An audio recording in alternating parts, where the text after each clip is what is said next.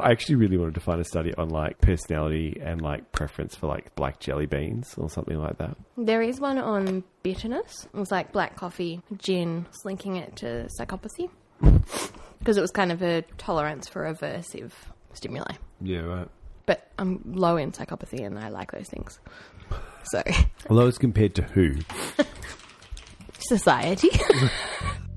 In the beginning of the history of experimental observation or any other kind of observation on scientific things, it's intuition.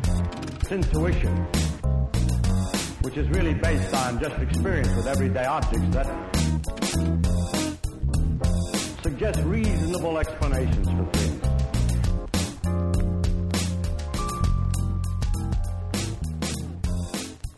Hello and welcome to Two Shrinks Pod. My name's Amy and I'm joined by Hunter. Hello. Hello, how are you? Very good. We're very excited tonight because it's our 20th episode. Uh, so we're going rogue and covering off a whole bunch of different topics like we did for our 10th. If you haven't listened to that, it's my favourite, I think.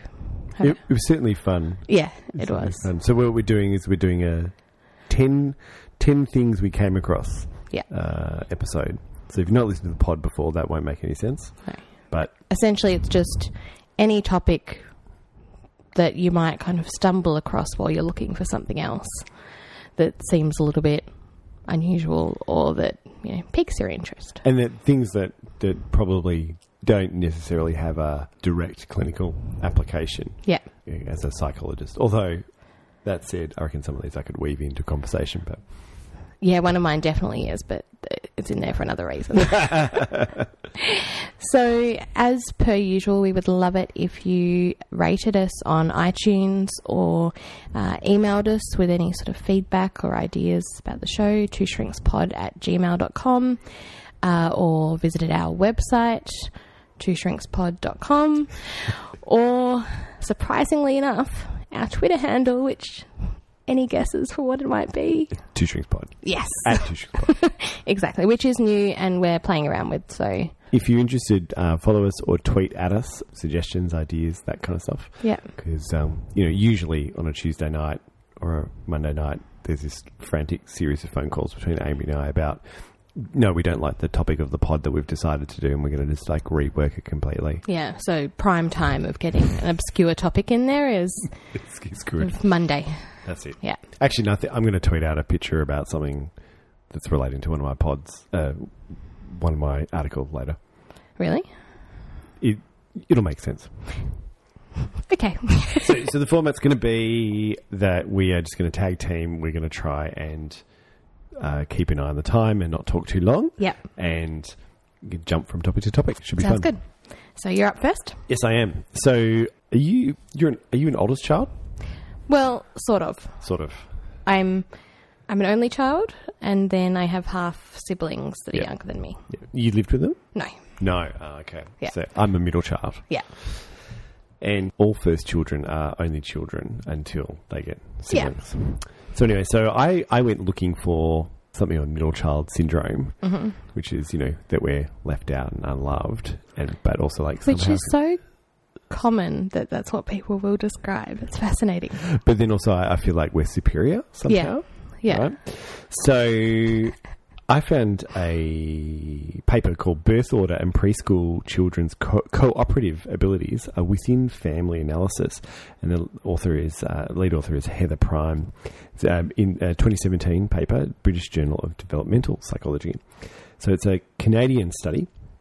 And they wanted to look at birth order effects and so on child cooperation skills, and so which is like being able to work together on a shared goal. So that's like a unique human trait. Like sort of, you know, government Yeah. or, you know, lighting a fire, all sorts of stuff, right? Like Basic survival kind of stuff. basic survival to All the way like through, yeah. the whole society thing. So kind of important. So they talk about sibling relationships is a main area in which we learn social skills, Mm-hmm.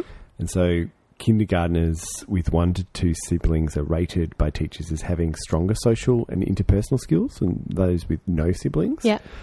And I often Mm. reckon I can tell if someone's an only child or like or when someone's or when I find out someone's an only child, it sort of somehow just makes sense. Yeah. Does that make? I don't know. Yeah, it does. I think the other thing that plays into it is about like childcare before school as well, Mm. or like being looked after with other kids or things like that. Yeah. Like there sort of seems to be. That's socialization. yeah, exactly. Yeah, Yeah. So the indications that later born kids have an advantage in the social domain. yeah, but studies have been inconsistent in the results. And they also, these authors sort of talking about that they think that the quality of the relationship with siblings is important, so not just birth order effects. yeah, So it doesn't, it's not just like that where, the, where you come in the pecking order or the age, not so much pecking order, but like how good are those relationships, that kind of stuff. So, so it's part of a larger study, the Kids, Family and Places study, which is a longitudinal birth cohort study, uh, looking at children's socio emotional development to within family differences. Mm-hmm. 144 families, 288 children. wow, I think they sampled the families when the youngest was three. It was I, I couldn't quite follow it, but I was probably rushing. But parents reported on a pro on prosocial behaviour of their children at home via a questionnaire scale, and then they had testers directly assessing cooperative abilities in tests that they did at home okay, with the children. all right, So it was this collaborative problem solving task where they had a box that was with a wrapped up finger puppet inside, and the box could only be opened by two people acting simultaneously, Mm-hmm. one holding levers down and one holding pulling the drawer open. Mm-hmm. And so the child wasn't told how to do it, and the tester would say, "I'm a robot," and sometimes they'll be touching the box, sometimes they won't. And when they were touching, they'd either be pushing the levers or pulling the drawer, Yeah. and and so the child would have to coordinate their actions. okay, right? yeah, And so there were several levels of difficulty. So one, they like the first one was like it, it just like if they failed the, the highest level of difficulty, which was that they were touching it at this sort of intermediate time, they would kind of decrease it. And the easiest trial was like with the instruction kind of stuff. Okay, So yeah. Two trials. They videotaped it and rated it, right? And then they also got. Uh, a measure of maternal sensitivity, of, so like awareness of child's needs and promoting autonomy and that kind of stuff. So, did multi level level modeling Mm-hmm. as their results. I don't know what that is. Anyway, yep, nodding along. not a lot. Not I- a lot. I, I could follow. I could follow enough. Anyway, when testing the model, they found that it explained seven point eight percent of the variance, in addition to all the other factors controlled for Mm-hmm. things like so, like age. Age being a fairly significant predictor of how good you could cooperate with Yeah. someone. So, what they found was that being a youngest child was positively associated with co- uh, cooperation scores, Mm-hmm. but being in the middle, unfortunately for me, was not Oh. compared with firstborn children. So, if you were Okay. the youngest of three, Yeah, then you, you had the best cooperation. yeah, Middle child was not. So the middle child was no different to the firstborn. But there was a significant interaction between the middle child and prosocial behaviour, specifically that middle child status predicted uh, their cooperation ability if other siblings had high levels of prosocial behaviour. okay. So they kind of learnt from their ob- other siblings, So, or kind so of yeah, so basically, built one another's. Yeah. So youngest and middle children were advantaged in their cooperation as compared with firstborn children, but the, the middle, middle middle kids, it was only if the older sibling demonstrated prosocial behaviour. Okay. Yeah. Right. So basically, like if your older sibling is prosocial, which is um, So helping other people, sharing, Yeah. sort of caring if someone else is hurt, that kind of stuff. yeah. Yeah. So if they're like that, then as a middle child, You're. better. yeah. Yeah. So um, I can't, like, unfortunately, lay claim to everything. Anyway, How um, many articles did you search for looking for evidence of? evidently not enough. I have to say, um, they, it- although it was significant, but it wasn't a large effect. So eight percent or so of the variance. Yeah. So, um, and things like age was a fairly important factor. They talk about symmetrical rather than hi- hierarchical interactions as being important for social cultural development of children. So basically, in English, sibling, sibling relationships are more symmetrical because you're similar age and, and developmental level, whereas parent parents is like more hierarchical. So you know, through pretend play, they have have to have an awareness of their own and others' mental states. Yeah. And what- what's interesting is that the, the what this sort of says, you know, the, the timing and the quality of the input gives Yeah. an advantage. That- I mean, that makes a lot of sense. It really. does. Yeah. So- Yeah. Not simply enough to have other people around. no, no. Interesting. Anyway, Number two. So you know how we've talked about exercise and mood Yep. on and off air a fair bit, Yeah.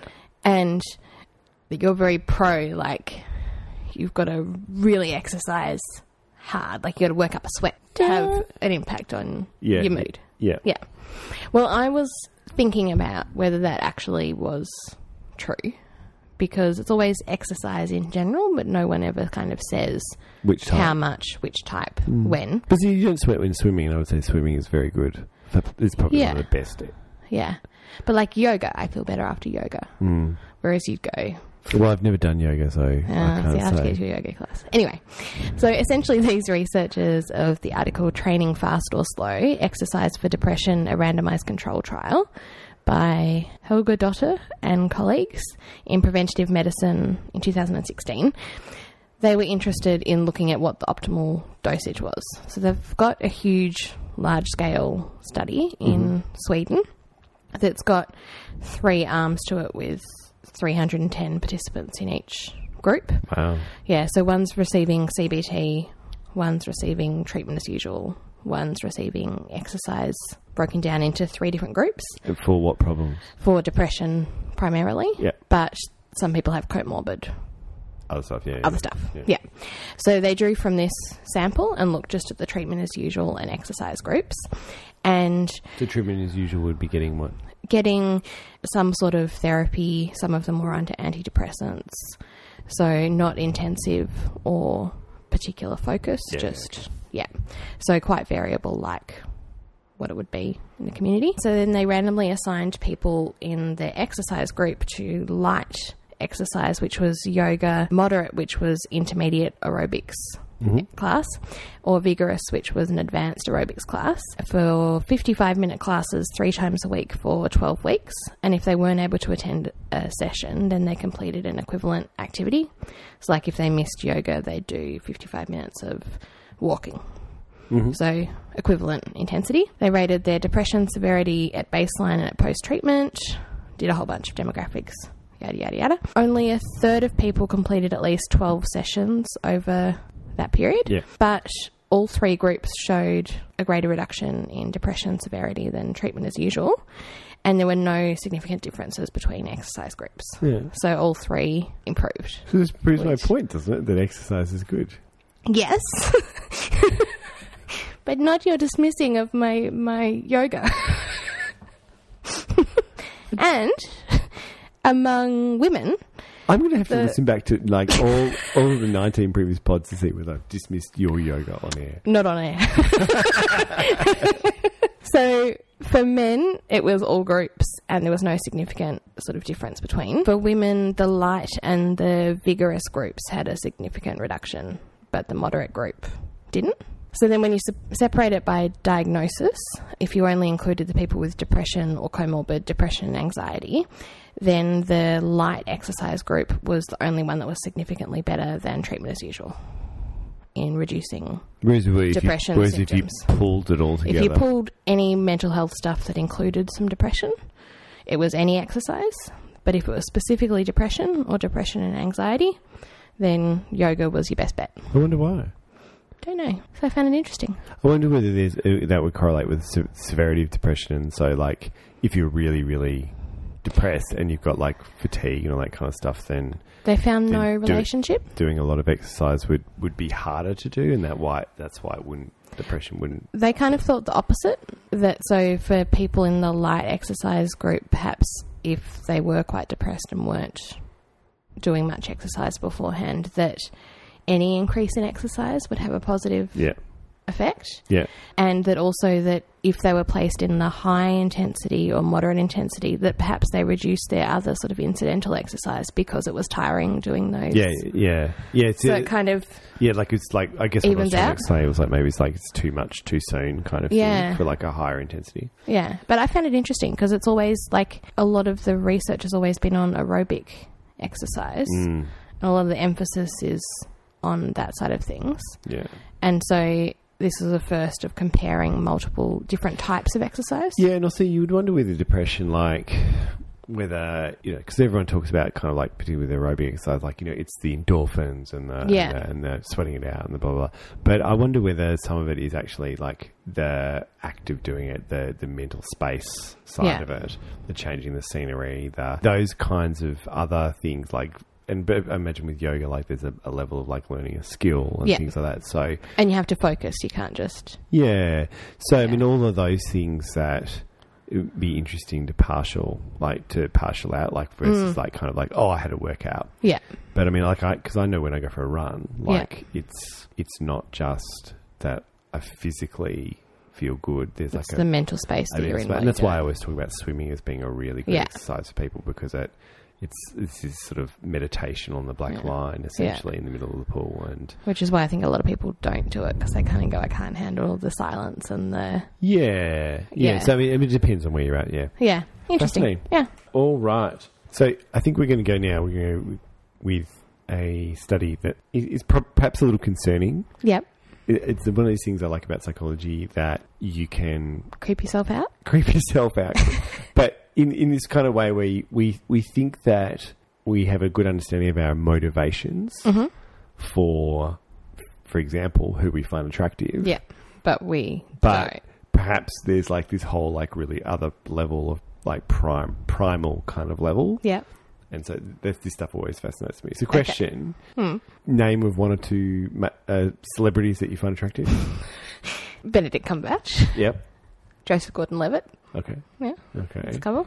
Do they have similar col ha- hair and eye color to your to either of your parents? Um, well, Joseph Gordon Levitt has dark hair, and both my parents have dark hair. Yep. They're both pale, and both my parents are pale. but that's probably. And eye, eye, eye color. It's always hard to remember eye color. So, so this is. I A, remember, I, but no, not Okay. the same icon. so, so this paper is called "Experiences During Specific Hang on a Development." second. We didn't flip it the other way around. Uh, I'm asking the questions here. that's convenient. So this paper is called "Experiences During Specific Developmental Stages Influence Facial Preferences." It's by Tamsin Saxton from Northumbria University in Newcastle in the UK. It's a 2016 paper Mm-hmm. and published in Evolution and Human Behaviour. I'm always impressed when it's a single author. yeah. Like it, there's something just really impressive about it. FYI, incredibly well referenced. And I Nice. read one of her other other articles as well.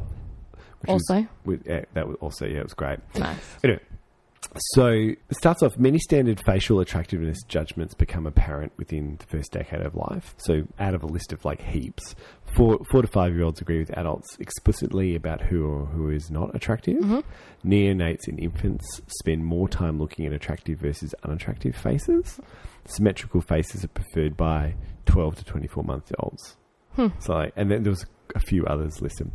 So, interestingly and somewhat disturbingly, large amount of research has shown that adults tend to be attracted to physical features that bear resemblance to those of our parents. Which kind of makes sense in a way that we we like what we know. Yeah, yeah, some interesting evolutionary theories around it. So, like, Yeah. we're attracted to and choose partners of the other sex of parents. So, this is this is for heterosexual relationships, which are the predominant relationships, probably the the ones that are much easier to research. Sorry if you're not in a heterosexual relationship, but so we're attracted to and choose partners of the other sex parent, even and this.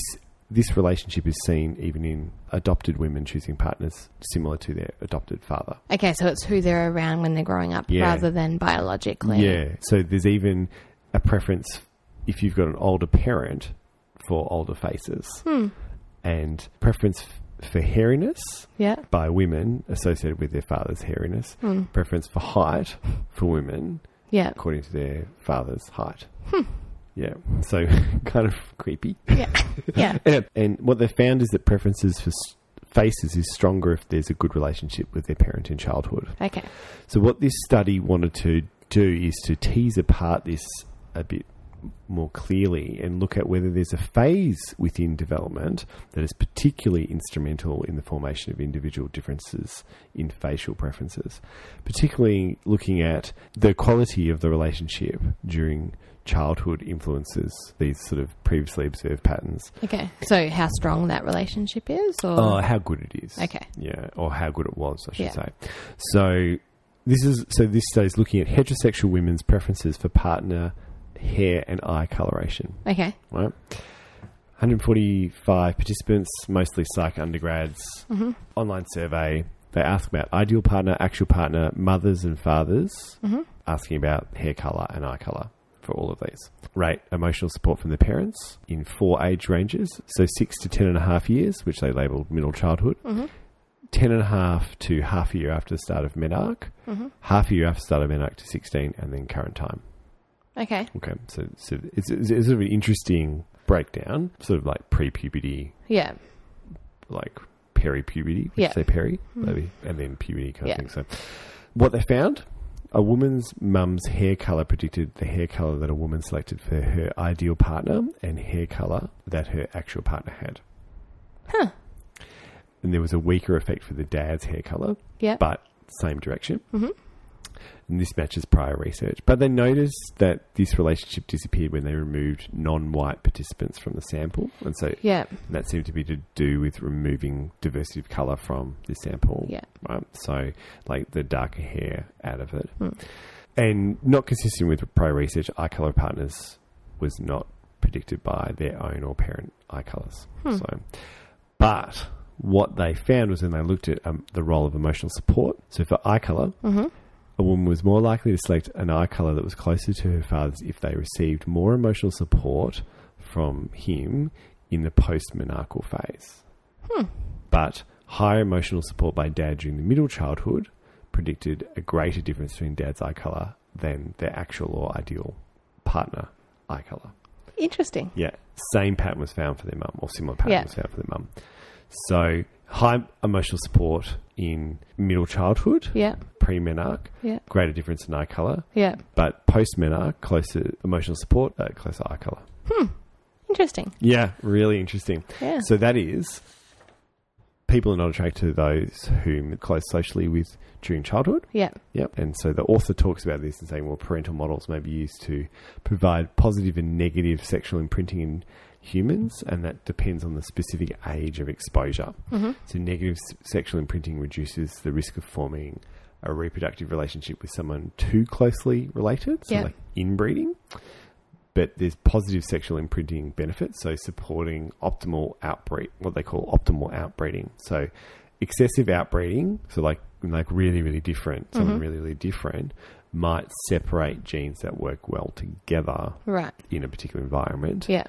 And so there's this intermediate level of relatedness is better. Does that sort of make Yeah. sense? It does make sense. Yeah. And so uh, enough that you're different from Yeah. to get some new genes and stuff like that, Yeah. but not too different from.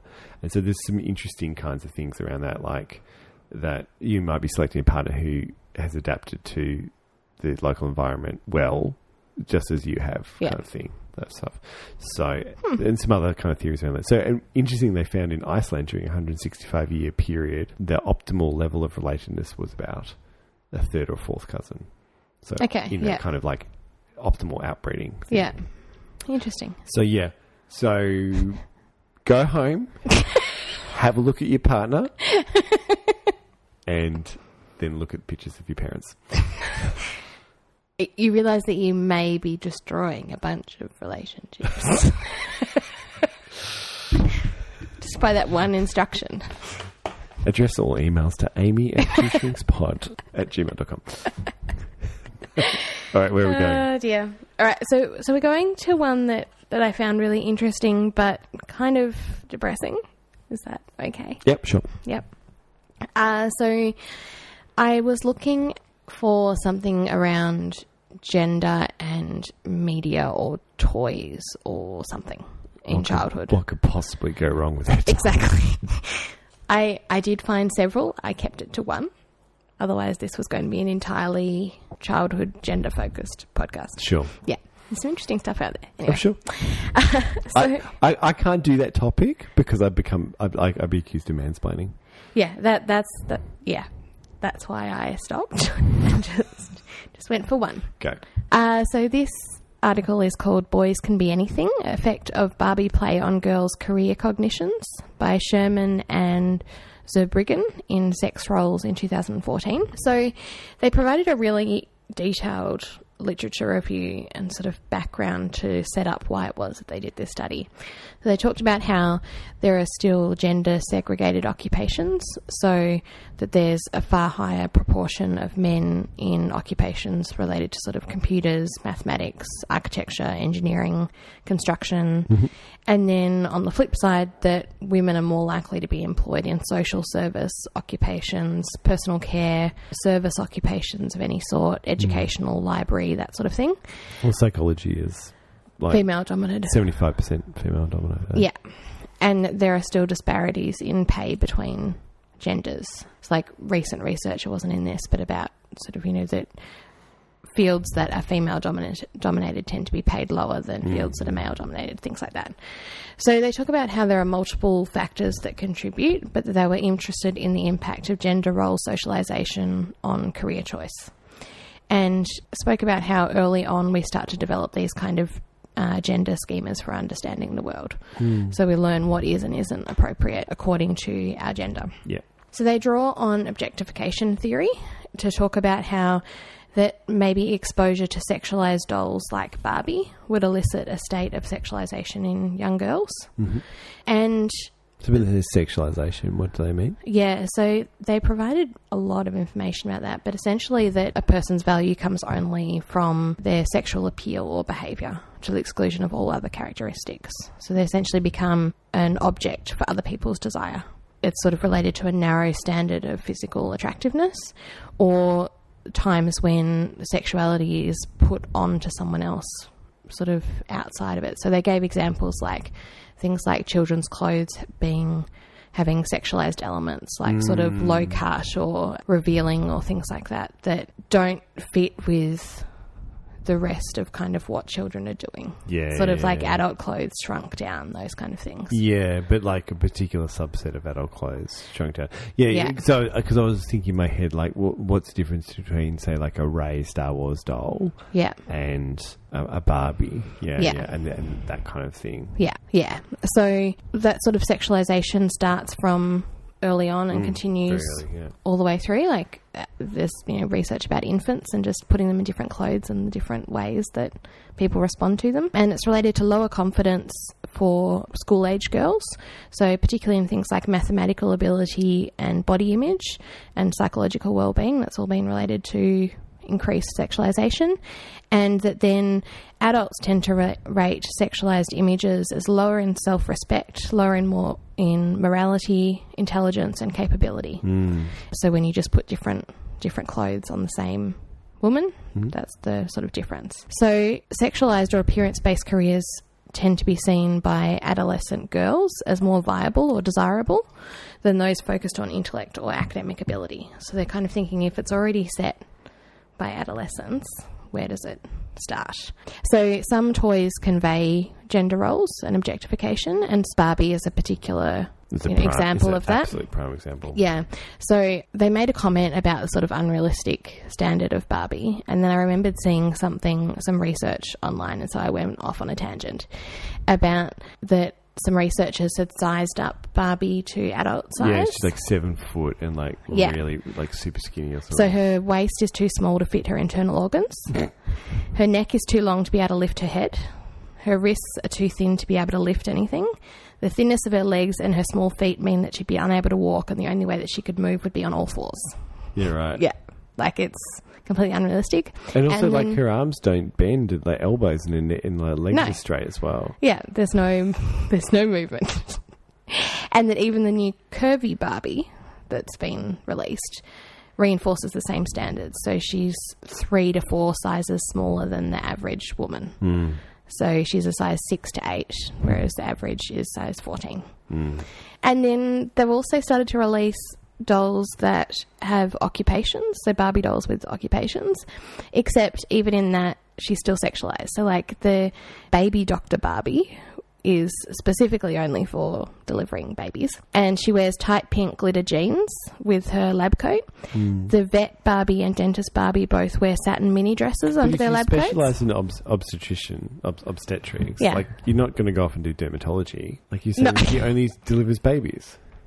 Yeah, but she's like baby doctor. She's not even like obstetrician or Like, Do you think, do you like think she's a not. three-year-old can say obstetrician? Yes. Okay. Well, they've got veterinarian Barbie, but so the vet and the dentist Barbie are wearing satin mini dresses under their white coats. Like, hmm. But anyway, they're still wearing a white coat, though, right? yeah, yeah, yeah. Sure, that'll be enough. I'll tell you why it's not going to be.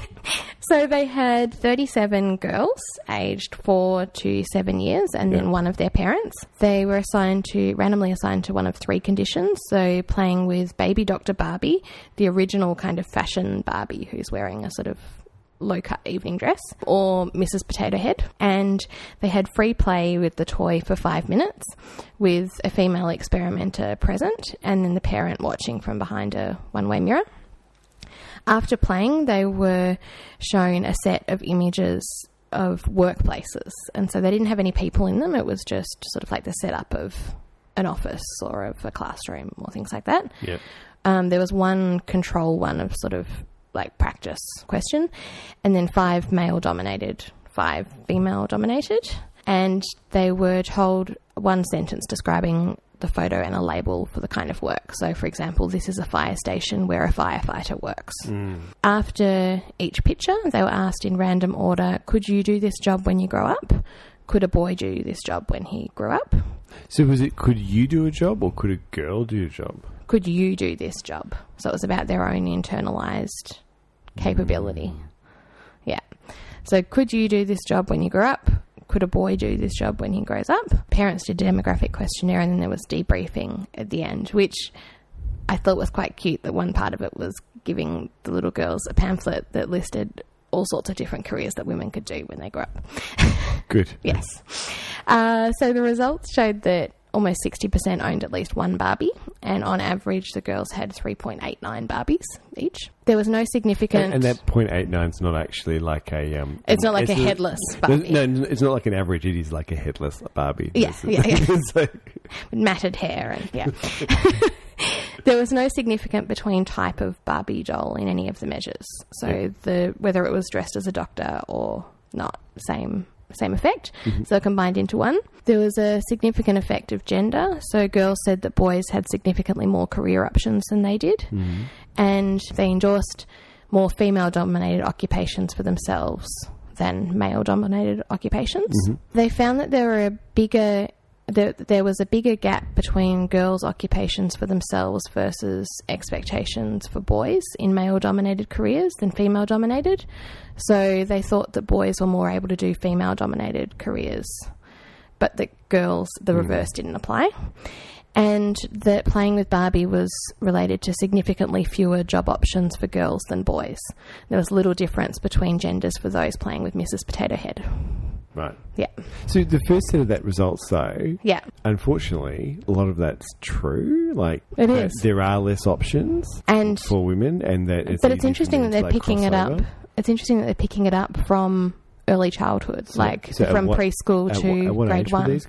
four to seven. Wow. So they're pretty, picking it up pretty early. I mean, I wonder whether that it, it gets back to like children's books more so than the dolls. I mean, I Mm. Well- think doll doll sounds like the doll effect has a big big thing. Yeah, because it was quite it, when they played with Mrs. Potato Head that disparity didn't Yeah. show up. So they did wonder as well whether because you know three quarters of them owned a Barbie and had multiple, they'd already kind of been primed to the effect of Yeah. of Barbie as well.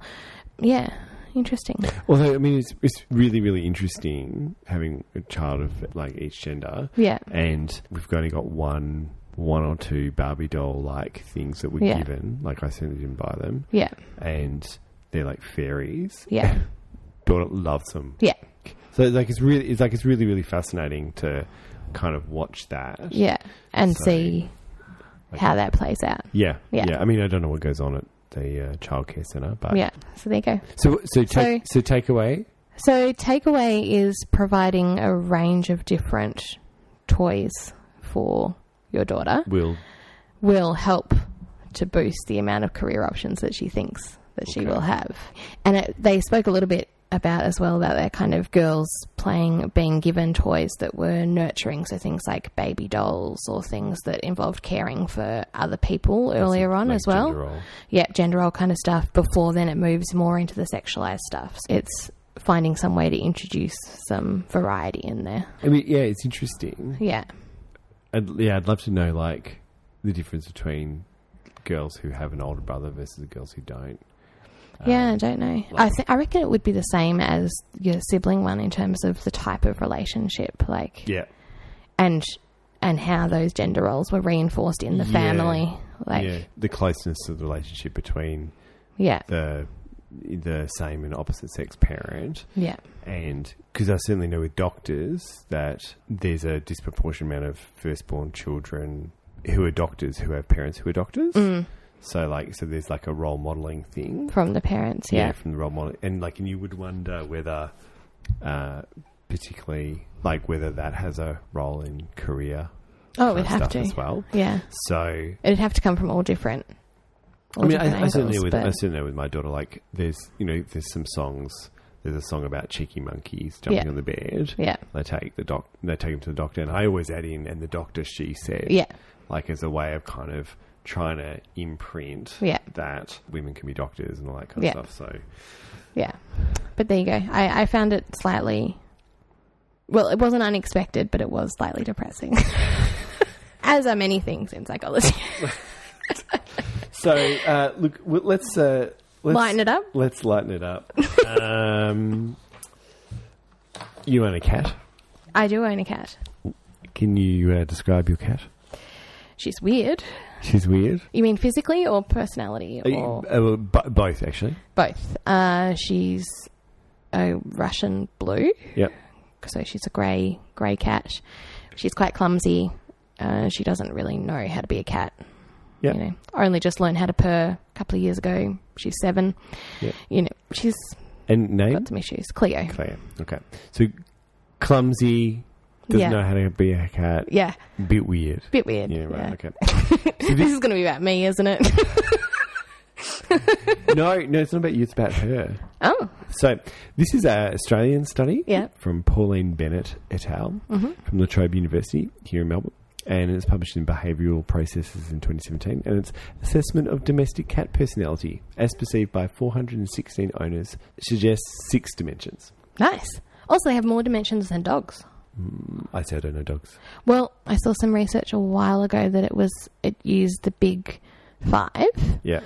and they found that uh, like consistent ratings on agreeableness, extroversion, and neuroticism. Yeah, right. Yeah, Hmm. but the other two didn't apply to dogs. Yeah, right. Yeah. Twenty-nine percent of Australian homes own a cat. Huh. Most families perceive their cat as a family member. Mm-hmm. And the authors, if you think your paper was depressing, they discuss cat abandonment. Yeah, Fifty-two thousand eight hundred four cats was received by the RSPCA yeah. in 2014-2015. That's why Cleo was adopted. So they discussed that cat personality is a significant influence on cat behavior towards humans, and misunderstanding of natural cat behavior may lead to behavioral problems and cat abandonment. so let's research cat personality. Apparently, personality has been researched in dogs, Yeah, cats, hyenas, hyenas. chimpanzees, and my personal favorite, octopuses. No. Felineality TM assessment is a behavioural assessment that has been used to match shelter cats with potential homes. That's a behavioural thing. It's, best cat personality has also been assessed with surveys, which they seem to be more reliable than behavioural observations and less subjective than often assumed.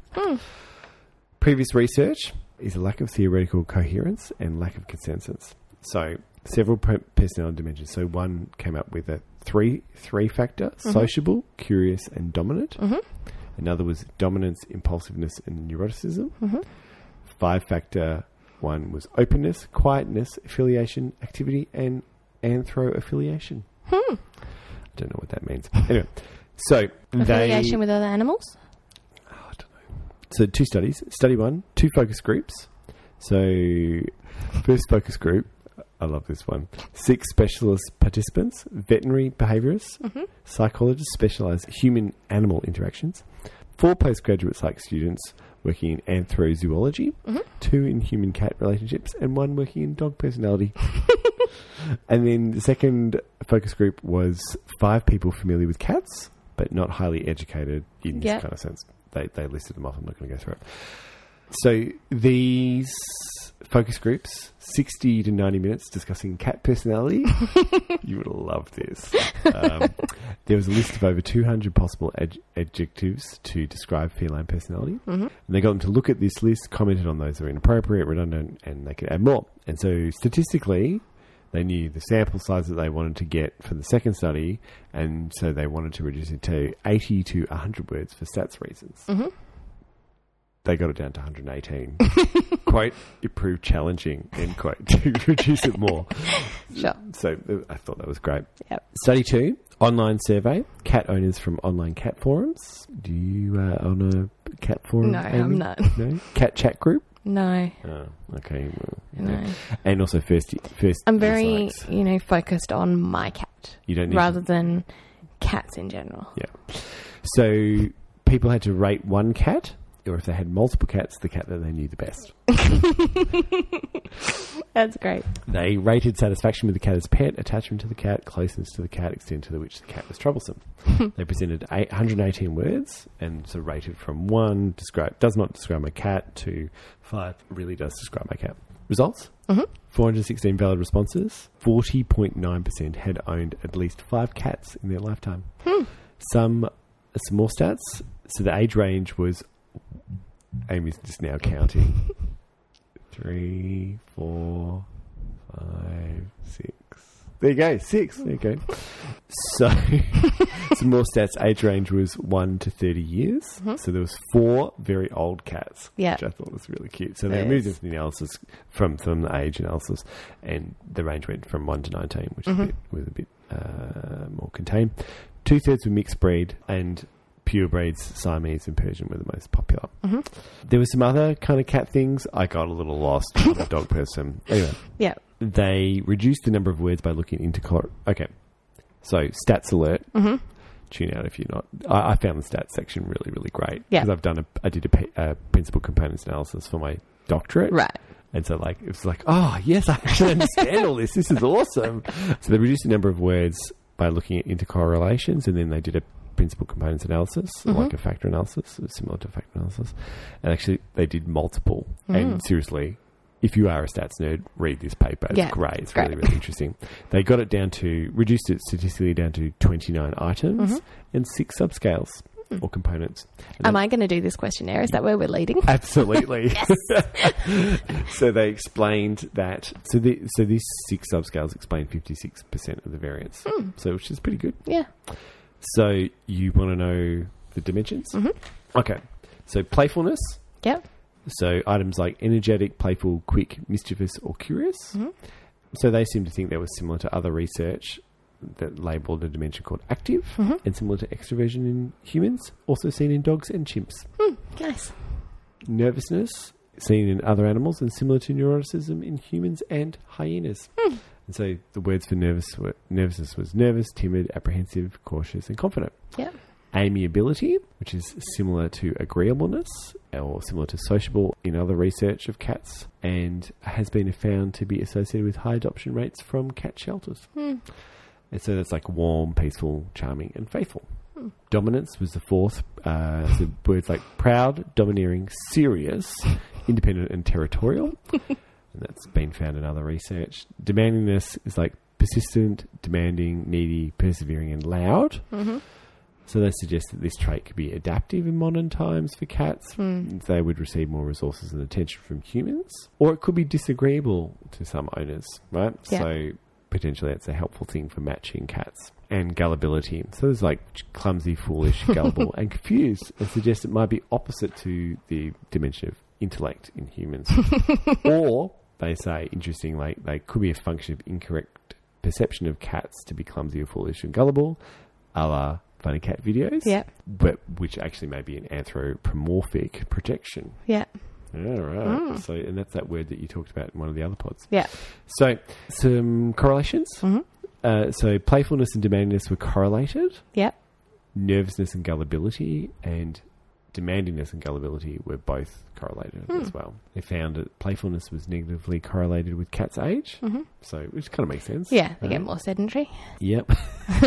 Amiability was positively correlated with owner satisfaction, bond quality, attachment, and negatively related to how troublesome the cat was viewed.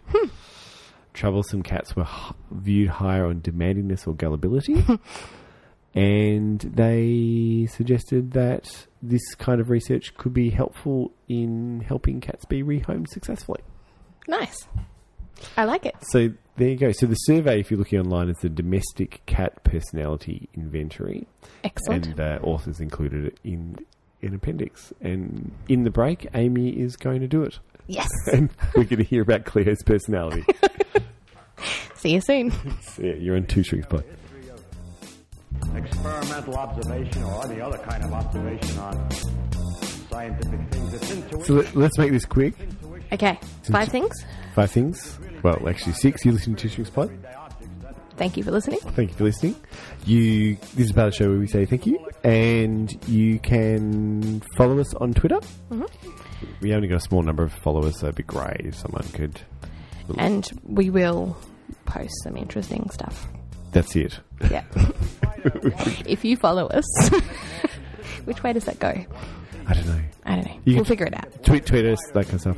You can also look at our website. The reason you might want to look at our website is that we have all the links to the articles that we post or talk about each week, Mm-hmm. and you can also look at the article links on the podcast description if you're interested. Mm-hmm. You So- can also email us and say lovely things or mean things in private. Yeah, it's a two strings pod at gmail.com. But yeah, we're happy for feedback, that kind of stuff. Ideas, Ideas, suggestions, burning questions burning that you, questions. you know you may want us to do a podcast entirely on cats Cats. or dogs versus Dogs. cats. Yes, I think we might actually do that. Uh, was there, have we done our things? No, we haven't said anything about rating us or writing nice comments in public. Yes, uh, On which you can iTunes. do. iTunes. Although uh, a friend of mine, she was wanting to do that, and she got gave me the phone to say she's like, I can't find where it is. I'm like, oh, I know where it is. Blah, blah, blah. I couldn't find it. You I've, have I've been to- at university a long time, like a lot of years. I found it. Yeah, I found I can find it on my phone, but not on others. Anyway, You have to not be in in the podcast app, not where each individual episode is listed. You have to go to sort of like search for the show, yeah, right. and then you can score, score it on the show page, but not on from an individual episode. Yeah, right. Okay. Yeah. So there you go. Uh, Contact us for tech support. that's it, at two shrinkspod at gmail.com. Yep. We'll just send up some kind of smoke signal somewhere across Melbourne and we'll be fine. that would work. That's all right. Yeah, Should we find out about cat personality? absolutely.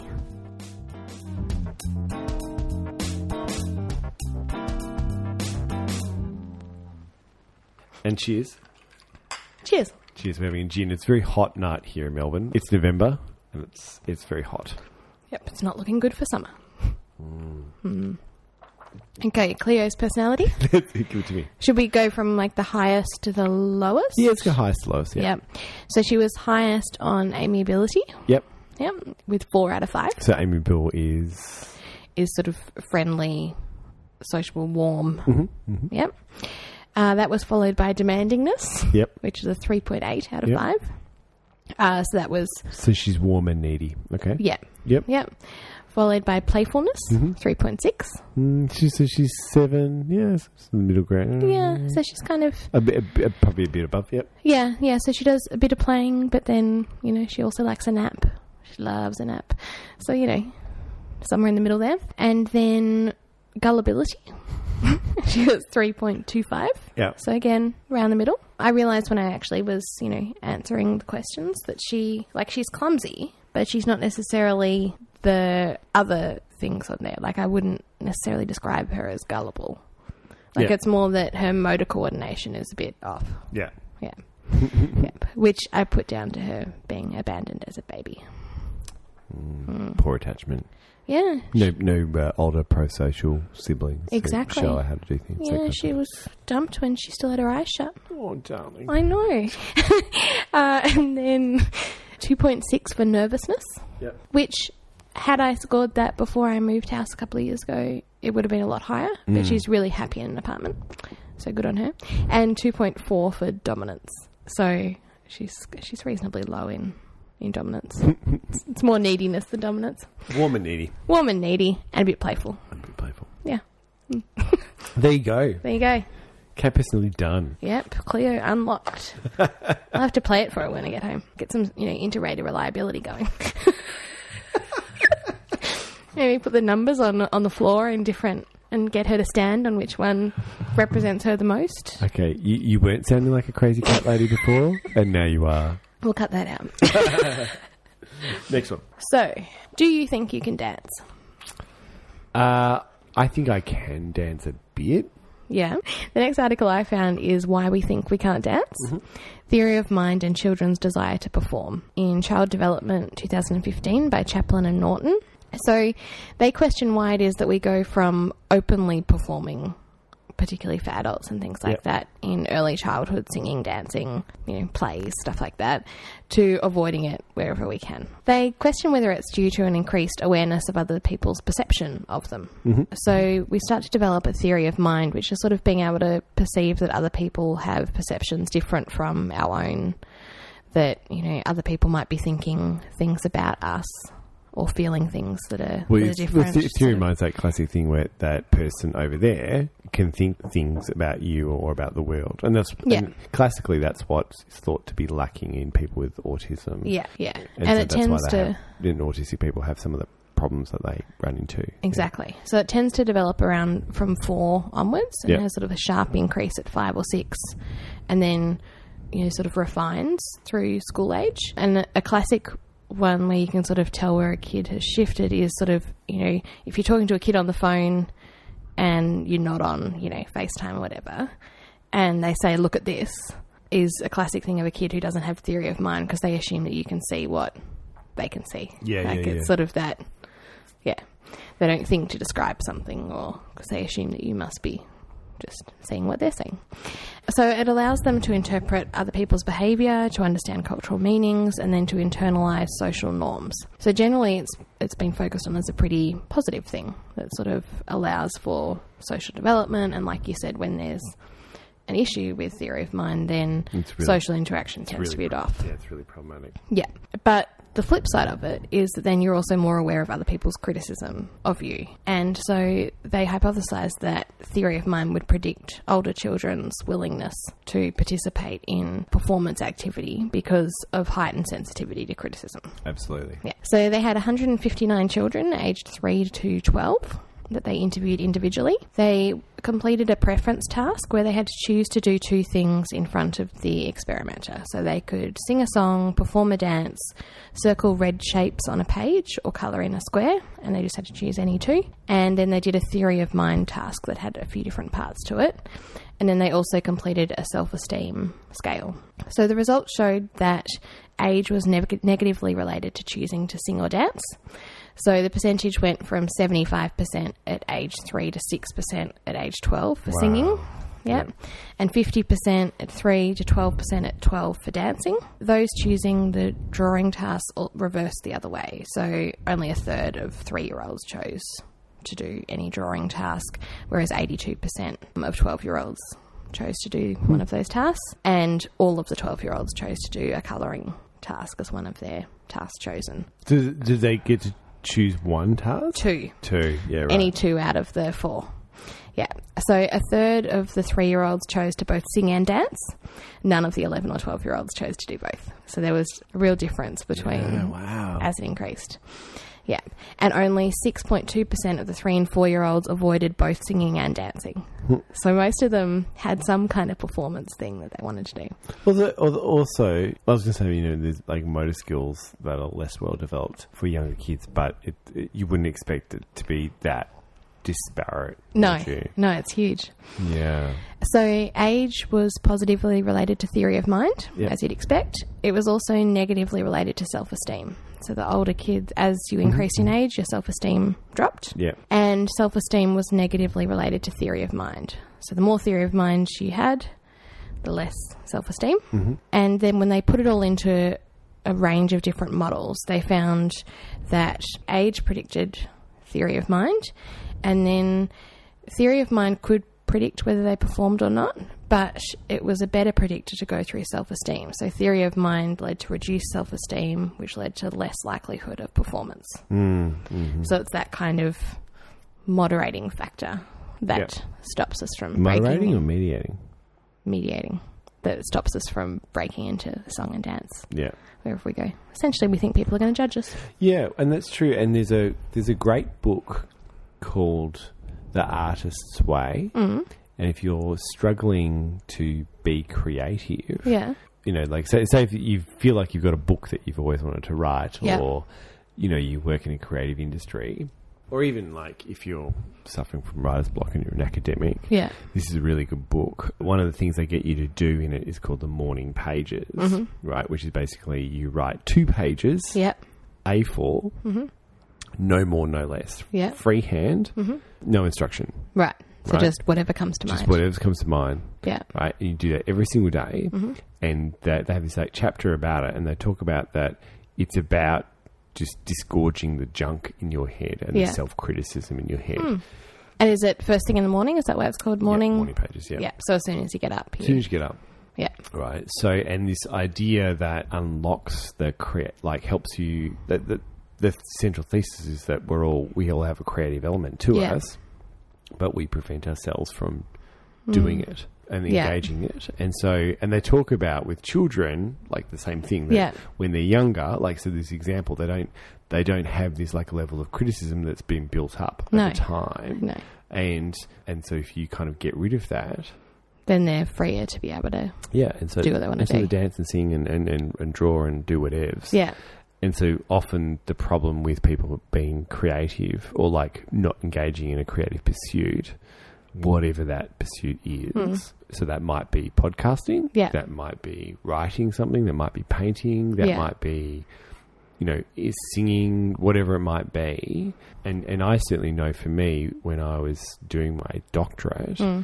that I started doing the morning pages Yeah. and that helped me basically break the back of that Hmm. that research project and helped to like clear out that stuff. Yeah. So it's like- Interesting. I don't know if you've seen those books. Uh, I don't know if it's. A, I think it's a series of books as well as, and there's one that's kind of all brought together where it's all different creative people and their general day. So it shows at what time they did what things, and so it, it covers you know writers, artists, everything. Yeah. And a lot of them start in sort of as soon as they get up in the morning or, you know, right at the end of the day, in the middle of the night or something when they're on their own. But it's interesting to see those patterns. I wonder if it's the same kind of thing that it's sort of like you get up before you have any contact with the with the world. Well, I just watched this thing on, or the that came up on social media, and it was like a little seven minute doco about Roald Dahl. Yeah. and basically, like he would, the children's author, he would go down to this shed Hmm. in the back of his garden, and the the, the video of it was fantastic. Yeah. Hmm. Should- I'll I'll see if I can tweet out the link to it. Yeah, his little shed is so cute. And what was what was really interesting about it is that he it shows him in this room and he's got this like setup where he's like in this chair and he's got this like little bench that he would like he'd sit in his chair and then he put this sort of like pole type thing across his legs and then set this bench on top of it with it's got like kind of green felt Yeah. and then he would have like paper, like he'd have six pencils and he had a little electric pencil sharpener that he like could sharpen without moving, and he had like a s- ashtray. And like and like a thermos, and like he was all set, and he talked about it being a little nest. And it's Yeah. kind of Like he would work for four hours, Yeah. no more, no less. Yeah. Kind of like- it was really, really Interesting. interesting. Yeah, yeah. So I love hearing about all those kind of rituals and things. Like Val McDermid, the crime writer, she writes for a block where essentially she doesn't see or speak to her partner or kids for however many months, like a few months a year, Mm. where she just intensively writes all day, every day, writes an entire book, and then they've got her undivided attention for the rest of the year. Yeah. And it's this thing of just yeah, yeah, and, and that's soul focus. and that's what works. yeah. Yeah, uh, Yeah. It's And I- interesting. And I, mean, I I imagine for some other people, it's it's you know they can like they can't do that at all. no. but I think I'm probably more on the soul focus. Yeah. kind of Yeah. thing. Absolutely. All right. Where to next? So let's go. So continuing on the literary theme, Mm-hmm. uh, you Lord of the Rings fan? Uh, well, it's I have a conflictual relationship with Lord of the Rings. Talk to me. And so in undergrad of uni, I did a like fantasy literature class, and we had to read like the the main book.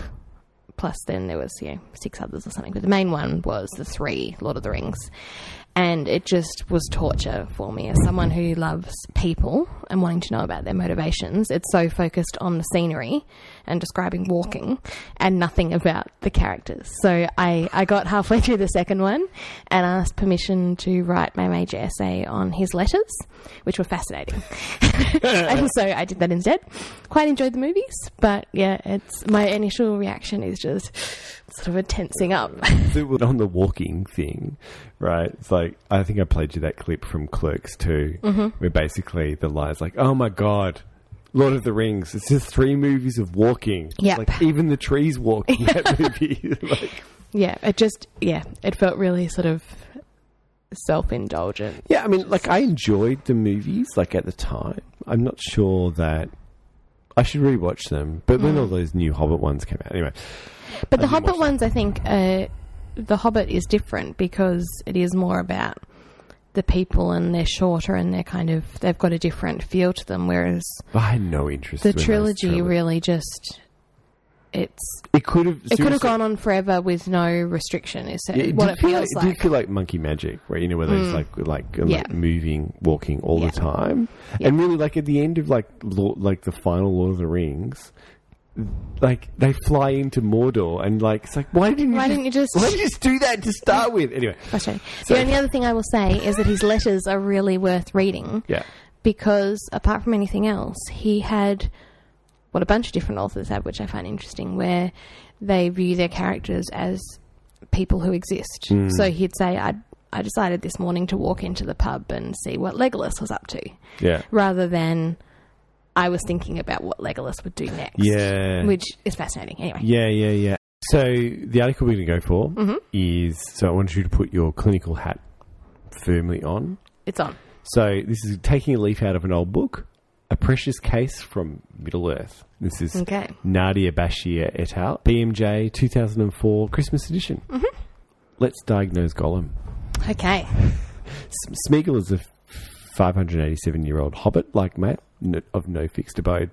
he presents with antisocial behaviour, aggression, pre- preoccupation with the ring. He comes from a wealthy Precious. comes from a wealthy, influential family. Nothing is known about his schooling. He's spiteful to others, and only one friend, Diago. and he's almost nude most of the time. Yeah, well, and and well, Diago's or Gollum. Gollum. We're not getting up to his appearance behaviour. Oh, yeah, sorry. We're, we're doing his, like the presenting. Sorry, thing, yeah, we're, and we're then you go following the into MSC. mental state. Yeah, yeah, yeah. yeah, yeah, sorry. examination. All right.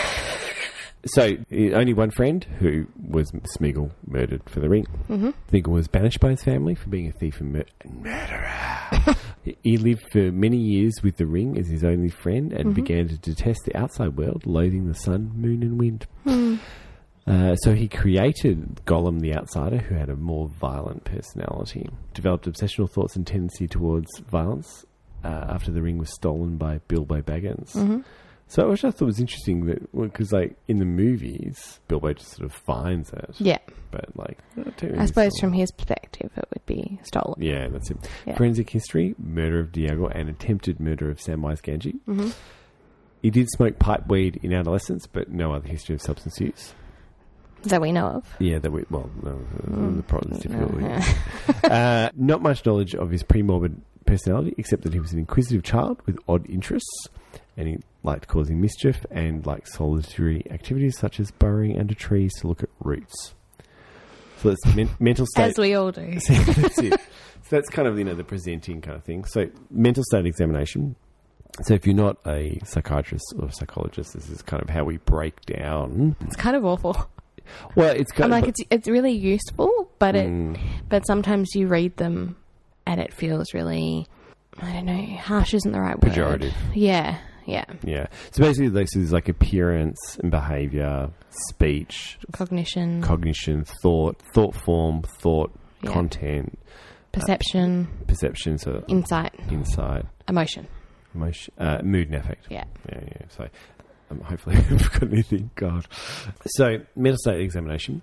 He's a pale, emaciated hobbit with limited hair and big eyes. He's Yeah. unkempt and, like you said, wearing a, uh, barely a, a loincloth. Yeah. He has animal like behavior, crawling and hopping.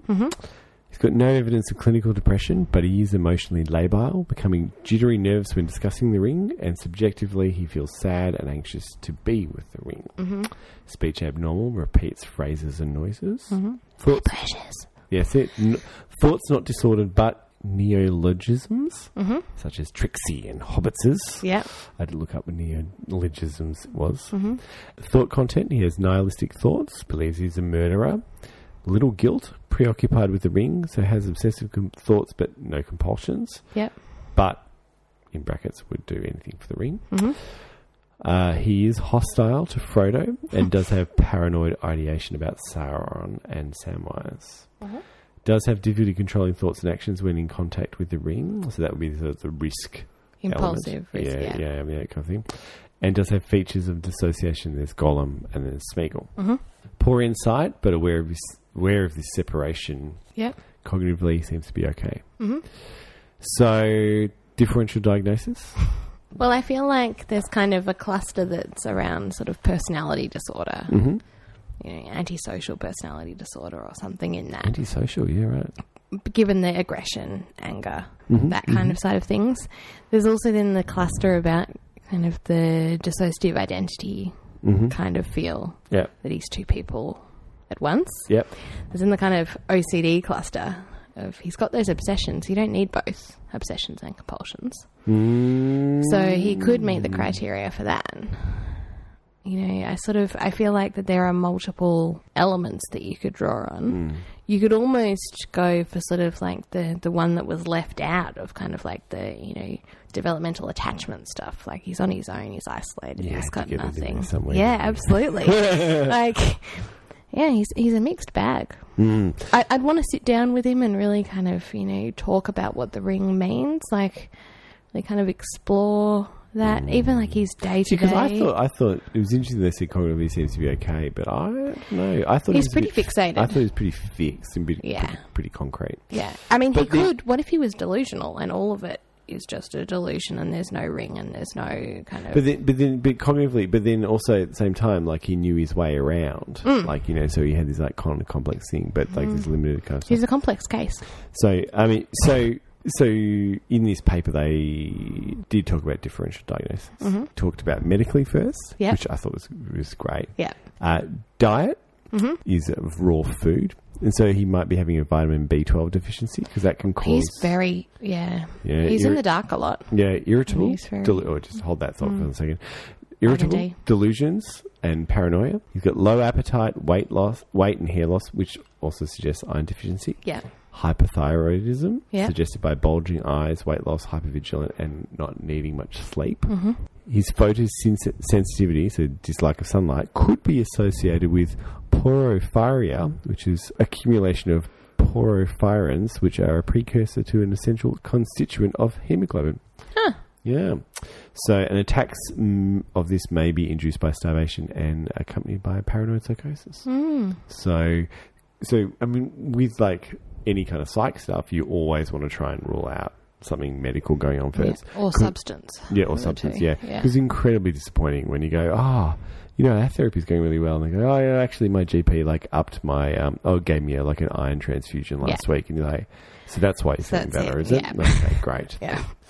It's Yep. not my my complicated four page formulation. so n- that's what these authors suggested initially, and then they asked thirty med students if they thought Gollum had, if they thought he had a m- mental illness.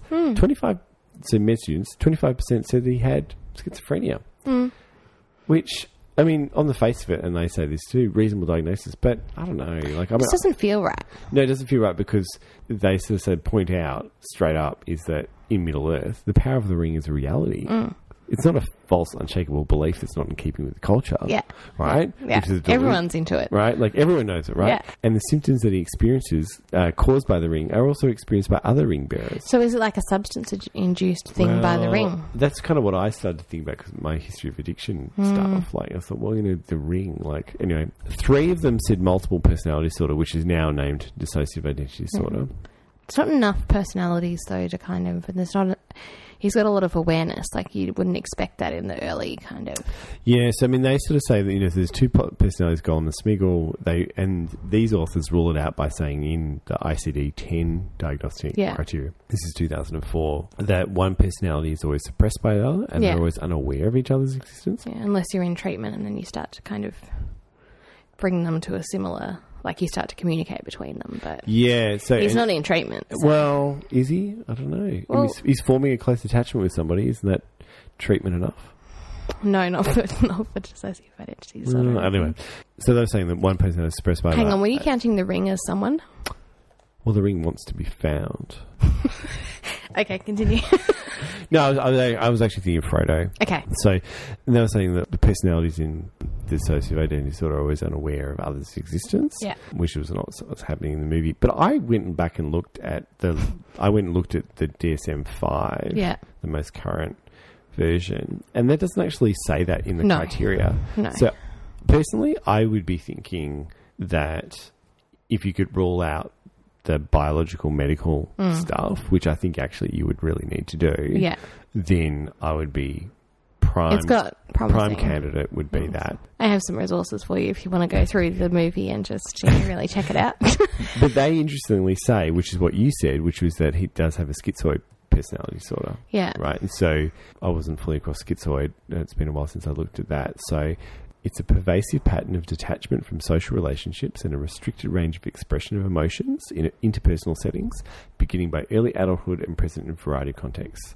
You need to have four of the following. Neither desires nor enjoys close relationships, including being part of a family. That's so that's probably Yeah. true. Always, always chooses solitary activities, mm, maybe. Has little or if any interest in having sexual experiences with another person. That's unclear. Takes pleasure in few or if any activities. Lacks close friends or confidence other than first degree relatives. So that's true. So that's maybe two Yeah. appears indifferent to the praise or criticism of others. I can't remember the movie well enough to know that. And it shows emotional coldness, detachment, or flattened activity. I don't reckon he does. He's Hmm. no, pretty he's a bit labile. more. Yeah. Yeah, he is. He's got a bit of that kind of, for want of a better term, weirdness. yeah, oddness, about it, Or we oddness would call that- clinically odd. Yeah. Yeah, Yeah. that you kind of see. But it's not. I don't feel like it's enough to say definitively this is his diagnosis. Yeah, I mean, look, you could I have want more you- time with him. You could have schizoid and you, schizoid personality disorder doesn't rule out multiple No. personality disorder. No. But like I don't know, like the thing that I did think I thought about schizoid is that it, there's that that restricted range of expression of emotions. He doesn't have that. Hmm. No, He's got it's these- almost a manic kind of feel where it swings from one to the other. yeah, yeah, Yeah. So then that's kind of, so I personally I'd be leaning towards I'd be looking at medical Yeah. medical review get And Mm-hmm. a, DID. get a good med reg onto it and then rule that out and then maybe multiple personality maybe Mm-hmm. with schizoid trace Yeah. Yep. Nice. done Done. Golem solved. column solved where are we going we are going to swearing. sorry Yeah. So, have you s- heard that swearing alleviates pain? No, I've not. I like officially. No, I Yeah. didn't know that. Yeah. So, the article that we're going to is Hurt Feelings in Four Letter Words Swearing Alleviates the Pain of Social Distress by Philip and Lombardo in the European Journal of Social Psychology this year. Oh no, I was going to say Zimbardo. No, it's Lombardo. It's different. No, no, but I immediately thought that as well. So there's a parallel between social and physical pain that researchers hypothesize because social attachment is so central to our survival that we have a sort of biological response to rejection, exclusion, that sort of thing. Yeah. Because, you know, as kids or growing up, it could mean life or death. So we often describe things like a broken heart or something like that that's kind of got a physical element to it when we're talking about social yeah, and so that these kind of aversive social situations often feel painful. So there's a pain overlap theory that suggests that because there's an overlap between physical and social pain, that then the strategies that work for physical pain should work for social pain. And that often that occurs. So there's research showing that taking pain relievers like ibuprofen or paracetamol can reduce social pain and that social support can reduce physical pain. And then also, we know that physical pain is worse when we're distressed or when there's a sort of social disconnection. Mm, Yeah. There's a whole pain gate theory, but I won't go into that. Yeah. That, that talks about how your mood can moderate. How the pain is Yeah. transmitted. So if yeah. you're in a bad mood, then you feel more pain. Yeah. If you're in good mood, you feel less pain. Yeah, so there's this kind of interlink. Yeah. It's not as simple as you hurt yourself and then you feel pain. Yeah. There's a whole bunch of stuff that happens in between. So swearing has been shown to help cope with physical pain. And there's some, been some other research that shows that it might be moderated by how frequently you swear during day to day life. So whether you just So if you swear, more often, it might have less effect than if you're a sort of infrequent yeah, swearer. right. yeah, yeah. But then you hurt yourself, and Yep. yeah. But what it seems to impact is your threshold and sort of tolerance for pain, so how long you can stay in a painful situation, rather than your sensitivity to it. So you still feel it at the same level, but you put up with it for longer. If you swear. Yeah. So, the idea was to explore the impact of swearing on two parts of social distress. So, social pain and increased sensitivity to physical pain that both seem to occur at once. right. Yeah. You with me so far? I'm fascinated to see how they do this. Yeah. So there's 62 undergrad students they used as. Good. Yeah. And it was the classic, you know, you get course credit or cash for your participation. So they reported their daily swearing frequency on a Likert scale from never to more than 20 times a day. So it was like one to six. It But depends if my kids are in childcare. is it higher or lower when they're in? no comment. They then completed a word generation task. So they had to list five words to describe a chair and five words they might use if they hit their hand with a hammer. So the first single syllable non swear word on the chair list was used as a non swear word, like a control word. Most commonly, that was flat and hard. The first single syllable swear word on the hammer list was used as a swear word, so the most common was shit and fuck Yep. which is the first journal article that I've read that's had that just written in it, which I quite enjoyed. Anyway, so they then completed an autobiographical writing task about either a time that they felt included and accepted. Or if they're in the other condition, a time that they felt rejected and excluded. And so they wrote for a couple of minutes and then kind of had a prompt of, you can move on. And if they were still writing at six minutes, then they were kind of moved on from that activity. Then they were randomly assigned to either the swear or the non swear condition. So they repeated their chosen word out loud for two minutes as they held their hand in room temperature water, which served as a sort of Control, control, for what was coming up later. They then completed a mood index, a need satisfaction scale, Seems overly complicated. Yeah. Yep. continue. A social pain scale of how painful writing the autobiographical memory was. And then they completed the pain task, which was a cold pressure, presser task, which involved holding your hand in cold water until you feel pain. And whilst doing so, they had to say a nonsense word, DOP, out loud to prevent internal swearing or swearing otherwise. Mm-hmm, Yep. Then they rated their pain on a scale. Mm-hmm. Yep. And were debriefed about the, you know, process. Mm-hmm. Results. So they found a significant difference in mood. So it was lower. Hang on. So did they get them to swear when they were? So the in swearing cold? was no. So not while they were in the cold, they swore after they wrote the paragraph about feeling included or excluded. So why did they put their hands in the cold water? To then rate their pain and how long they were able to last in the pain. Right. Yeah.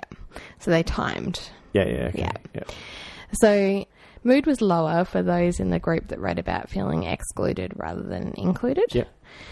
And there was a significant difference in need satisfaction, which was lower for those excluded than included. So the need satisfaction was how much your needs are met. So they didn't feel as met after completing the task about feeling Excluded, excluded. yeah. Makes sense. The excluded participants rated the social pain as significantly higher than included Yeah. participants. Makes sense. And the swearing attenuated the social pain in excluded participants.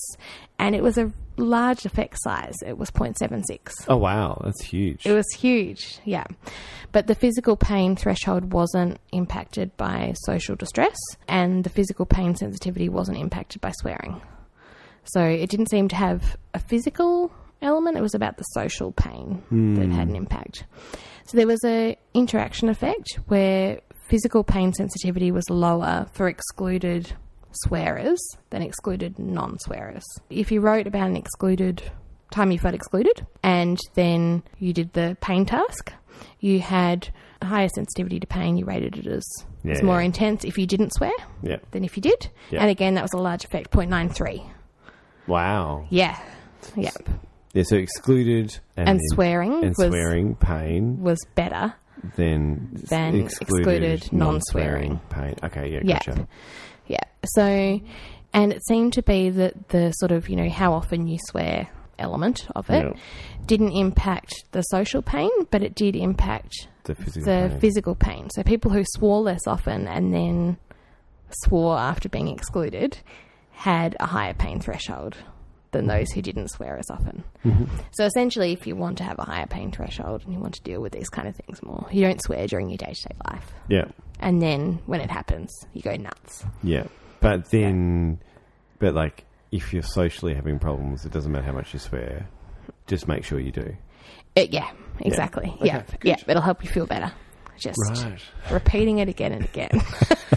I love the, I love the, um, preventing internal swearing. Yeah, Like, yeah, me too. I got to that and I went, yeah, that's that's a proper like control there because I reckon I would be if I had my hand and I wasn't talking out loud. I reckon internally I'd be thinking it. That's it. I loved it. Yeah. Anyway, there you go. Fantastic. uh, so the article I'm going to go for is sleep positions of couples at sleep onset, a questionnaire study, and it's by Irini Junker and colleagues, Heidelberg University in Germany. Okay. It's published in 2016, which is the international in the International Journal of Dream Research. So it kind of got me thinking about this topic because of like children co-sleeping, children wanting to come into your bed and co-sleep Sure. and it kind of got me reflecting on like I don't really like people touching me, but I think actually maybe that has changed over time when I go to sleep. Basically, a bit You- of a lone wolf. That's what- So you become less you like it less now than what you did I earlier. think so. I think so. Anyway, it starts with a great review of when people started sleeping in beds. Like I never thought of that as a concept. Because it used to be sitting up, didn't it? no idea. yeah, yeah. Because the the beds used to be shorter, and you'd sleep sitting up, like ninety degree angle. Oh my god! So they said ancient Egypt, the wealthy, which was sort of in the first beds, that that was sort of the first known people to sleep in beds, and from the size of the beds, it was clear that they weren't shared. Ancient Greece and Rome, women in one room, men in the other. Yep. Marriage bed was only for the simple people or for the poor, apparently. In medieval times, 830 AD, the bed was apparently only shared for um, procreation and they sort of say, well, you know, it's unclear from what point men and- and women started sharing beds. 1500s, there seems to be some pictures. And in 1737, pictures of women complaining of sleeping behaviours of husbands. so, Despite impairments to sleep, such as reduced sleep quality, most couples in, well, I guess, Western society Yeah. uh, want to share their bed as it's sort of linked to feelings of safety and intimacy. Yeah, So, sleep positions might be related to a couple's relationship. It's theorized that intense body contact while sleeping is related to high relationship intimacy, Mm-hmm. but no empirical evidence.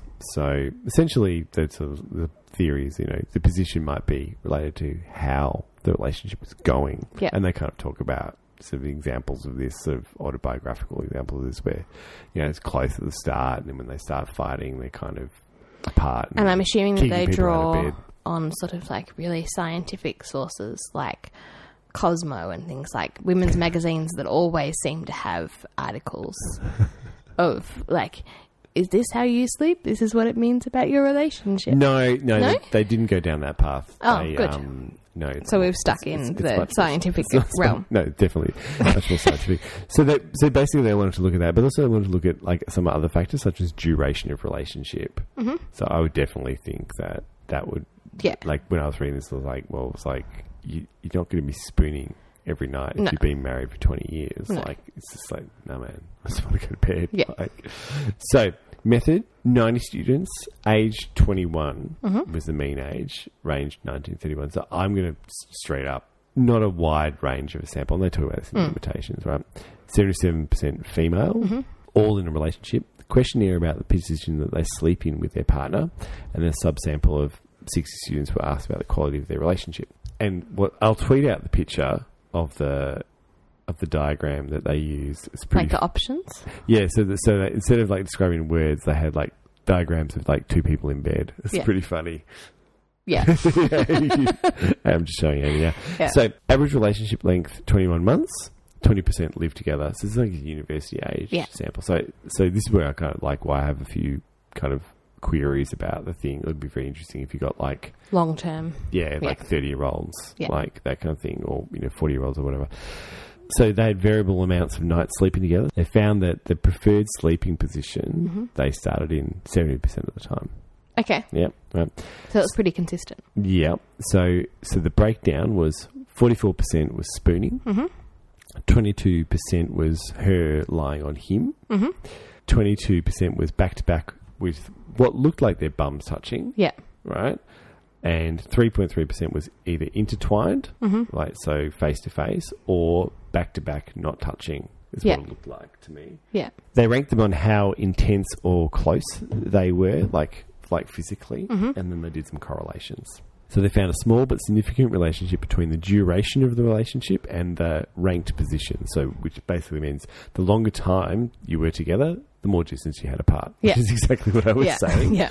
which the total score on the they gave them a relationship questionnaire. The Mm-hmm. total score on that relationship questionnaire and sleep position was unrelated. Okay. Yep. But they did find that some subscales indicated there was relationship. So the more intimate pos- the position and scale tenderness was positively correlated. Mm-hmm. Right? The least intimate position correlated negatively with relationship quality, but it was at point the p value was 0.06. It's Okay. like, oh, poor buggers. Yeah. Almost. So close. So it was, it was a minus 0.247 correlation. So there's a positive association with age and the least intimate position they fall asleep in. Although they did say, well, you know, there's a pretty small age range. So Yeah. be careful about that.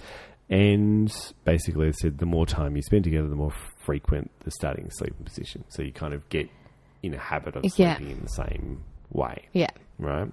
So, long story short, there seems to be an indication that intimacy of a couple's position at sleep onset that seems related to overall relationship quality. But there's also this like long relationship duration Yeah. is also important and age. So, Hmm. so, Interesting. so it's actually kind of exactly what I thought. Yeah. Like, It's sometimes nice to have those things confirmed. but it was also it was also really funny to like see diagrams of people. Yep.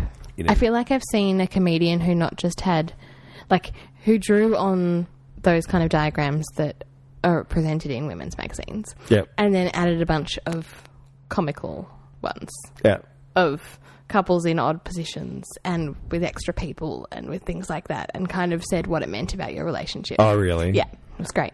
See, I, I've seen mainly seen like ones with like like where there's like a baby and kind of like Yeah. they're just describing like the kind of like the baby sleeping across both pillows. Yeah. like the, the you know the parents are just, are just like struggling. Yeah.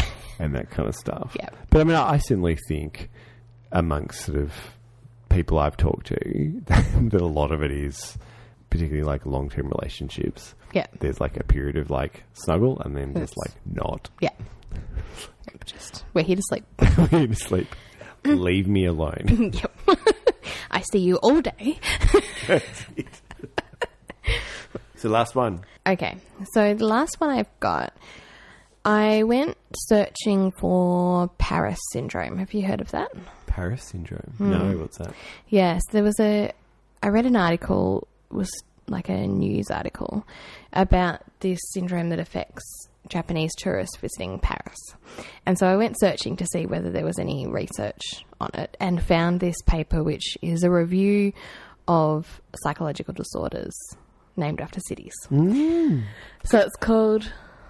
Oh, no, because I, 'cause I think I've heard one about like white women going to like Jerusalem or Israel. Yeah. Yep. Okay. Great. So it's called A Note on Psychological Disorders Named After Cities by Ernest Abel in 2014 in Names. So it's broken down into tourist city syndromes, hostage city sim- syndromes, and then just miscellaneous. Yeah. Right. I think the tourist ones are the best. Yep. Yeah. So there is Jerusalem syndrome, Yeah. which is apparently the most well known and affects a lot of people. So essentially, this is a psychological breakdown that occurs shortly after arriving in Jerusalem. So symptoms include religious delusions, so like believing you're a religious figure, Mm. and lots of sort of roaming the streets preaching publicly Yeah. or obsessing about body purification to the point of doing things like shaving off all your body hair, r- repetitive bathing, Wow. compulsively cutting your finger and toenails. Wow. Yeah, because I think the example I heard was like middle-aged women's getting lost roaming the desert in like white shirts or something like that, and Mm. Yeah. believing that they were like one of the apostles or something. Yeah. So it was first described in the 30s, and then there are detailed clinical records collected from the 70s by psychiatrists. It affects hundreds of tourists every year, Wow. and approximately 40 are admitted to hospital. Shiza. Yeah. And the symptoms generally subside within a few re- weeks of leaving Jerusalem. So then there's Paris syndrome, which is what I went Yep. searching for, which is uh, which involves physical and psychological symptoms, and it mainly affects Japanese visitors on their first visit to Paris. So it affects approximately 12 Japanese tourists a year. The symptoms include anxiety, delusions, and hallucinations, and it was first reported in 2004 in a French psychiatric journal. So it's believed to impact Japanese tourists specifically because of sort of travel exhaustion and then the contrast between their culture and French culture. Yeah. Right. So it's far more informal in France and far more kind of busyness on the streets and that sort of thing of communication between people, you know, market sellers shouting things out, stuff like that that they're not used to. And then there's also a contrast between this idealized image of Paris and then what the reality actually is. So the Japanese embassy has a 24-hour hotline for tourists with the syndrome. No. Yep, to help them find medical treatment, and most improve a few after a few days of bed rest. Yeah. Some are flown home under a doctor's care because their hallucinations and things don't resolve. Just like a couple of qu- you know, days of quetiapine and you'd be fine. Yeah, interesting. Is there a theme to the delusions and hallucinations? No, no, it's just- no, it's broader. Whereas Jerusalem's it's specifically specific, reli- yeah. religious, and they question whether places like Vatican City or things like that would have a a similar- similar kind of syndrome because it's so laden with religious. Yeah. There's also then Florence syndrome, which is also called Stendhal syndrome, which is a behavioral syndrome triggered by anticipation and experience of Florence's cultural ri- richness. So they have symptoms such as a rapid heartbeat, fainting, hallucinations, and two thirds of those affected develop paranoid psychosis first reported in the 80s, and tourists tend to be taken to the ED directly from museums or art galleries. No. Yep. yep. And most are Western European tourists, Yeah. and treatment is bed rest. Yeah. So it's a co- common kind of theme. And then there's Venice syndrome, which is people who travel to Venice specifically for the purpose of uh, suicide. Yeah. Okay, that's depressing. Yeah, so most are from Germany, and they wondered if it was if it started because of the Death in Venice movie. But so those who have survived these attempts have told researchers that they went to Venice because of the romance of the place, of the kind of mystery and romantic Yeah. feel of it that they wanted a sense of that with their suicide. Right. Yeah. Because I was going to say like Venice and Romeo and Juliet, but Yeah. Yeah, so it's it's got interesting. suicide in it. Yeah.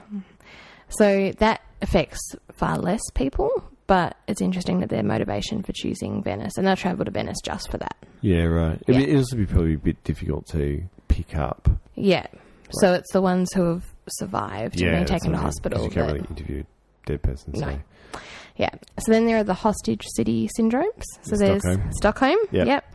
So which is the sort of paradoxically close feelings towards your captor. Mm. And often there's a lot of cooperation with the captor as well, Mm. or Ac- becoming like a co captor. So about just the tell me people. about it because I read an article on that. It's fascinating. So apparently, it happens in about a quarter of cases of people who are in hostage situations.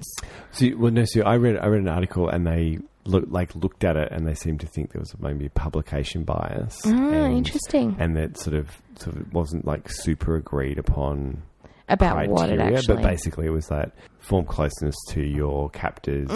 Don't escape when you perhaps could have. and Mm. collaborate excu- with them to hold or- other people sometimes. Yeah, or ex- and excuse the Yeah. thing, but they they didn't seem they weren't sure whether it was a real actually a real phenomenon. Mm. Like it sort of said, well, maybe we need to investigate it. Yeah, it seems So- to be far 'Cause I more, was going to far do that less for the pod, but I common. decided Yeah, to do it. yeah, far less common, but it sort of came from a bank robbery and hostage in the So- 70s yeah, yeah. in Stockholm, where someone didn't said that they were more afraid of being rescued by police than Yeah. their captors. Um, then there's also Lima syndrome, which is the opposite. So captors develop feelings for their hostages, Yeah. and it comes from a hostage crisis in Lima in Peru in the 90s, where they held their hostages for four months. And then there's London syndrome, which is named after a hostage situation in London, where one or more of the hostages challenges their captors to such an extent that then when the hostages decide that they have to harm someone, they choose the one that has basically annoyed them the most. And so there are kind of cases of people who are sort of doing the opposite of what you'd expect them to do in that situation of really antagonizing the captor, arguing with them, fighting with them, Yeah, right. stuff like that, while everyone else is kind of laying low. Yep. And then there's the last few, which are just kind of miscellaneous syndromes. There's Amsterdam syndrome, which is about men who show pictures of their naked spouses online or in other places, or just like to people that they know. Right. Um, and it's it was, was first described in 2008, and it's primarily found among Italian men who are posting images, and it's named after Amsterdam because of the red light district in the windows and the Yeah, kind right. of displaying. Yeah, Well, uh, I should just be called illegal in a yeah, way. exactly.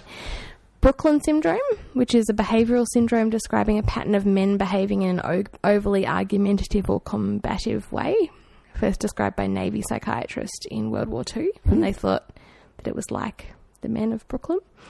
Yep. And then the last one, Detroit syndrome, which is a form of age discrimination where older workers are replaced with younger workers. Yeah, right. Probably to do with the auto workers. Yeah, and to do with kind of car functioning, of kind of Yeah. replacing the old model with the new model. Yeah, right. Yeah, yeah, yeah. So there you go. Syndromes named after cities. Fabulous. Not pejorative at all for No. some of them. No, not at all. No.